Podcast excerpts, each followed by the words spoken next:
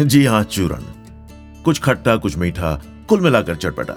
मेरे संस्मरण कहानियाँ और किस्से, अगर आपकी किसी याद, किसी किस्से को या किसी भावना को कोहनी करें और आपको अपनी ही दुनिया में ले जाएँ तो मुझे मेरे प्रयास के सफल होने की बेहद खुशी होगी।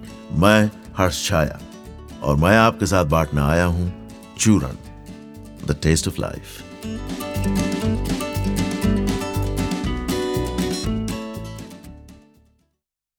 हर व्यक्तित्व की अपनी एक तासीर होती है। अपना एक सुर होता है। सोते, जागते, गुस्से में, खुशी में, काम के वक्त या आराम करते वक्त, बंदा ज़्यादातर अपने उस सुर, अपनी तासीर के दरमियान ही जीता है।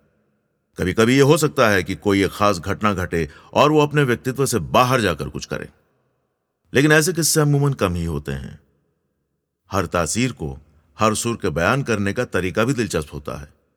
कभी स्वाद के हिसाब से वो बहुत मीठा बोलता है, या वो बहुत कड़वा बोलता है। कभी तापमान के हिसाब से, बहुत गर्म खून है उसका, या यह कि अगला बहुत ठंडा है। कभी जानवरों के हिसाब से भी, शेर दिल है वो, या सियार सा चलाक है। आज की कहानी दो विपरीत व्यक्तित्वों के मुकाबले की है।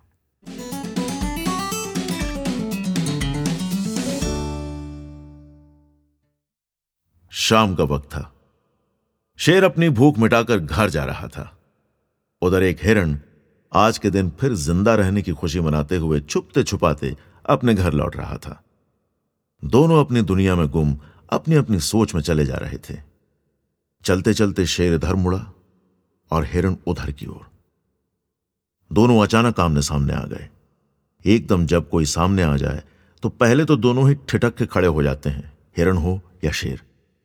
वही हुआ भी।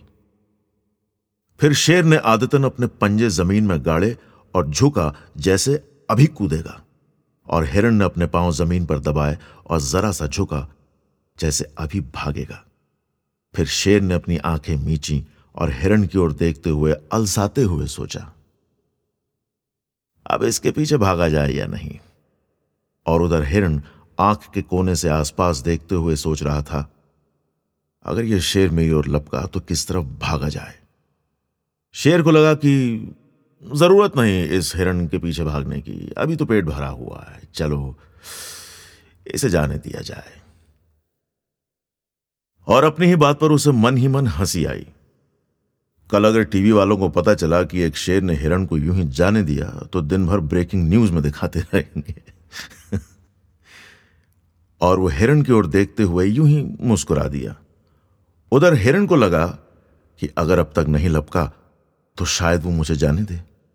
और फिर शेर को मुस्कुराते देख तो जैसे उसकी जान में जान आई और उसने एक एहसानमंद मुस्कुराहट शेर के नाम भेंट की। शेर की मुस्कुराहट उसके होठों पर और जरा सी फैली। साथ ही अपने बड़प्पन पर खुद ही खुश होते हुए और हिरण की उस सहमी से मुस्कुराहट को स्वीकार करते हुए सलामी में अपना सिर हामी देते हुए हिलाया। और उधर हिरण के होठों की मुस्कुराहट भी और फैली। उसने अपनी जान बख्शे जाने पर एहसान मानते हुए अपना सिर हल्का सा झुकाया। फिर दोनों अपने अपने रास्ते चल दिए। शेर अपनी मस्ती में चल रहा था, लेकिन हिरण बार बार अपने पीछे देखते हुए आगे चल रहा था, जब तक कि शेर उसकी आँखों से ओझल नहीं हो गया। आखिरकार हिरण को तसल्ली हुई कि आज वो बच गया। फिर वो मुस्कुराता हुआ अपने रास्ते चल दिया। वो सोच रहा था, चलो अच्छा है, शेर ने मुझे छोड़ा भी और मेरी ओर मुस्कुराया भी। कल सुबह जब हमारा झुंड उसके सामने से पड़ेगा तो कम से कम मैं तो बचा। उधर शेर भी हल्के से मुस्कुरा रहा था और उस हिरण के ही बारे में सोच रहा था। दिखने में बड़ा भरा पूरा और रसीला लग रहा था। कल के खाने का इंतज़ार रहेगा।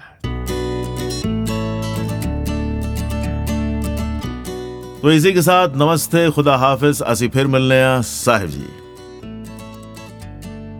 और इस उम्मीद से कि आपसे एक बार फिर मुलाकात होगी इन स्पेनिश आस्ता लवीस्ता